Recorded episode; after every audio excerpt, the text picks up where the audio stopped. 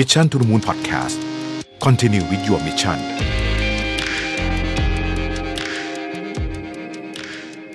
สวัสดีครับ ยินดีต้อนรับเข้าสู่ Mission to the Moon Podcast นะครับคุณอยู่กับประวิทยานุสาหะครับ วันนี้ผมได้รับข้อมูลมาจาก Inbox นะครับ มีคนส่งมาให้กรุงไทย Compass นะครับ ขอบคุณอย่างยิ่งเลยนะฮะ เป็นเรื่องของการถอดบทเรียนนะครับของ Phoenix Commodity นะฮะ เป็นเทรดเดอร์สินค้าเกษตรรายใหญ่ของโลกล้มละลายนะฮะ แล้วจะส่งผลกับประเทศไทยอย่างไรบ้างนะครับ ต้องเริ่มเล่าอย่างนี้ก่อนว่าสถานการณ์ส่งออกข้าวไทยในปีนี้ยังคงน่าเป็นห่วงนะครับ โดยในช่วง 7 เดือนแรกของปี 2563 เนี่ย ไทยมีปริมาณการส่งออกข้าวอยู่ที่ 3.3 ล้านตันนะครับ ลดลงถึง 33%เมื่อเทียบกับปีที่แล้ว โดยตลาดส่งออกหลักยังคงเป็นทวีปแอฟริกาที่หดตัวมากถึง 44%สาเหตุที่การส่งออกข้าวไทยลดลงอย่างมาก เนื่องมาจากปัญหาภัยแล้งภายในประเทศทำให้ผู้ส่งออกขาดแคลนข้าวในการส่งออกนะครับ อีก ทั้งค่าเงินบาทแข็งค่าทำให้การส่งออกข้าวไทยเนี่ยราคาสูงกว่าคู่แข่งด้วย นอกจากนี้ยังเผชิญแรงกดดันจากการแข่งขันที่รุนแรงในตลาดส่งออกจากสต็อกข้าวของโลกที่ยังมีปริมาณมากอยู่ โดยเฉพาะจีนนะฮะที่ปัจจุบันเริ่มผันตัวมาเป็นผู้ส่งออกข้าวมากขึ้น จากปัจจัยเสี่ยงที่กล่าวมาข้างต้นกรุงศรีคอมเพลสจึงประเมินว่าทั้งปี 2563เนี่ยไทยจะส่งออกข้าวได้เพียง 6.5 ล้านตันนะครับ ซึ่งลดลงจากปี 2562 ซึ่งส่งออกได้ 7.6 ล้านตันเนี่ยถึง 12%ขณะที่การแพร่ระบาดของโควิด -19 ก็ทำให้คู่ค้าของประเทศเราเนี่ยได้รับผลกระทบจากเรื่องของสภาพคล่องด้วยนะครับ หรือบางรายเนี่ยล้มละลายจนต้องผิดนัดชำระหนี้ก็มีนะครับ โดย w ล l ร์แฮมส์ซึ่งเป็นบริษัทประกันสินเชื่อทางการค้าชั้นนำของโลกคาดการณ์ว่าโควิด -19 จะส่งผลกระทบทำให้ธุรกิจทั่วโลกขาดทุนรวมกันเป็นมูลค่าถึง 3.5 ล้านล้าน เหรียญสหรัฐนะฮะแล้วก็จะมีธุรกิจล้มละลายเพิ่มขึ้นกว่า 20%ตัวเลขดังกล่าวเนี่ยสอดคล้องกับข้อมูลจาก Exim Bank นะครับที่เปิดเผยว่าในช่วง 5 เดือนของปี 2563เนี่ยนะครับพบว่า 5 เดือนแรกของปี 2563เนี่ยนะฮะ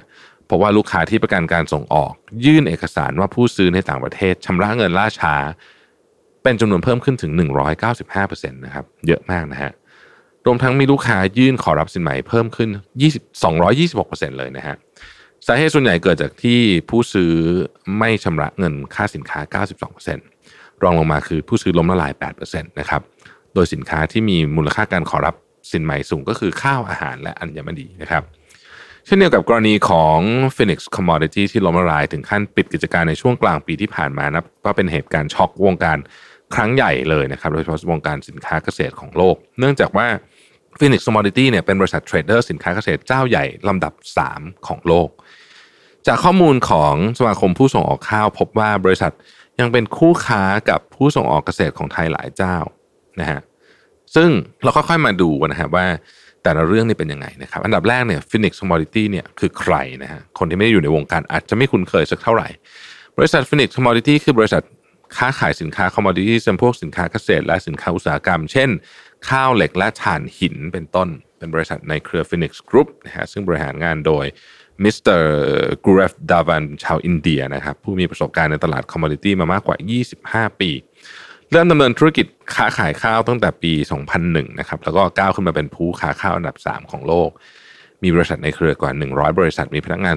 2,500 คนนะครับในปี 2019 เนี่ยนะฮะ คาดว่ามีรายรับถึง 3,100 ล้านดอลลาร์สหรัฐเลยนะฮะแล้วมีกำไร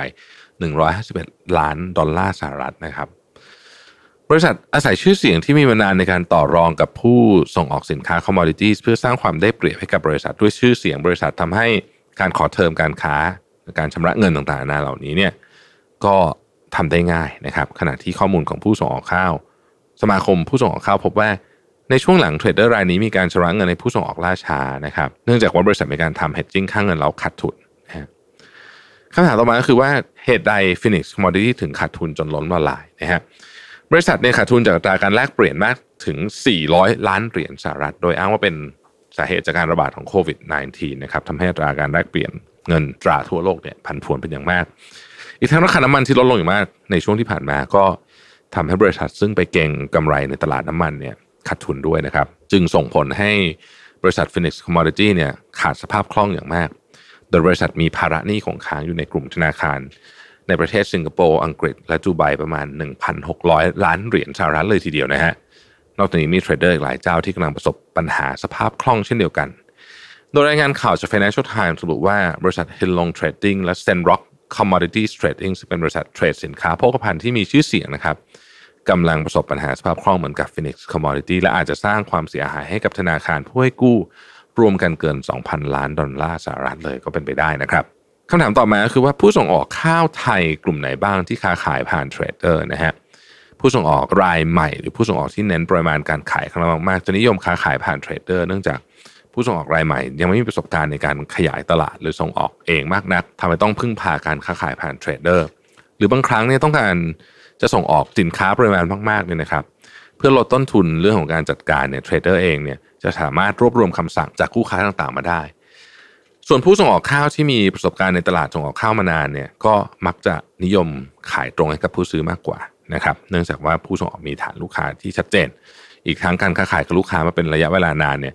ก็จะเกิดความไว้เนื้อเชื่อใจในเรื่องของการจ่ายเงินกันนะฮะ จากเหตุการณ์ต่างๆ เหล่านี้เนี่ยคำถามก็คือว่าผู้ค้าขายข้าวส่งออกเสี่ยงแค่ไหน การปิดกิจการของเทรดเดอร์ เพิ่มความเสี่ยงให้กับผู้ส่งออกข้าวหรือเปล่านะครับ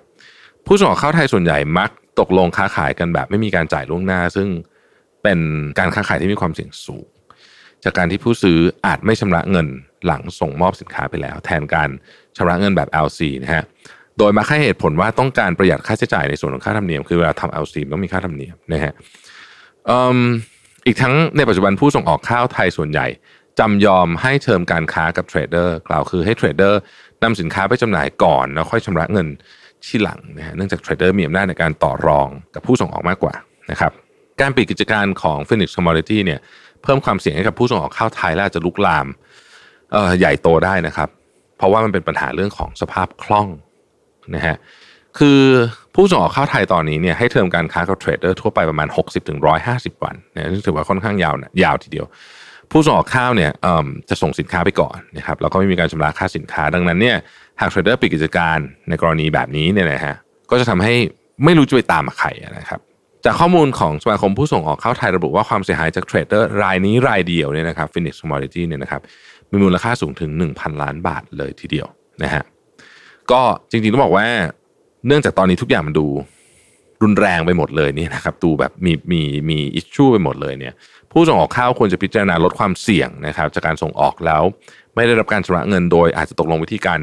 ชำระเงินให้รัดกุมมากขึ้นนะฮะขอ advance payment บางส่วนก็เป็นวิธีหนึ่งนะครับหรือว่าขอให้ทำ transfer LC นะครับก็ช่วยลดความเสี่ยงได้เช่นกันนะฮะการทำประกันการส่งออกก็เป็นทางเลือกที่ดีนะครับ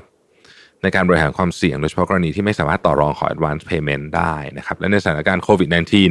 ที่จะมีผู้นำเข้าข้าวจากต่างประเทศ ได้รับผลกระทบในการชำระเงินเนี่ยก็การประกันก็ช่วยได้ในเรื่องนี้นะครับก็เป็นอีกวิธีหนึ่งนะฮะที่อาจจะต้องพิจารณาช่วงนี้ช่วงนี้เป็นเป็นเป็นสถานการณ์ที่ไม่ปกติจริง ๆ นะครับ ก็เป็นกำลังใจให้กับทุกท่านด้วยนะครับ แล้วก็ขอขอบคุณข้อมูลจากกรุงไทยคอมเพสนะครับ เป็นข้อมูลที่ คนนอกวงการอย่างเช่นผมเนี่ยอาจจะไม่ค่อยได้รับรู้สักเท่าไหร่ก็ได้รู้ก็เออโหเห็นว่าเออมันก็เป็นปัญหาใหญ่ได้มากทีเดียวเหมือนกันนะครับแล้วก็ต้องจับตามองนะฮะอันนี้เพิ่มข้อมูลให้นิดนึงไม่อยู่นี้ก็คือเมื่อกี้กล่าวถึงอีก 2 บริษัทนะครับอีกสบริษัทที่ว่าเนี่ยนะครับ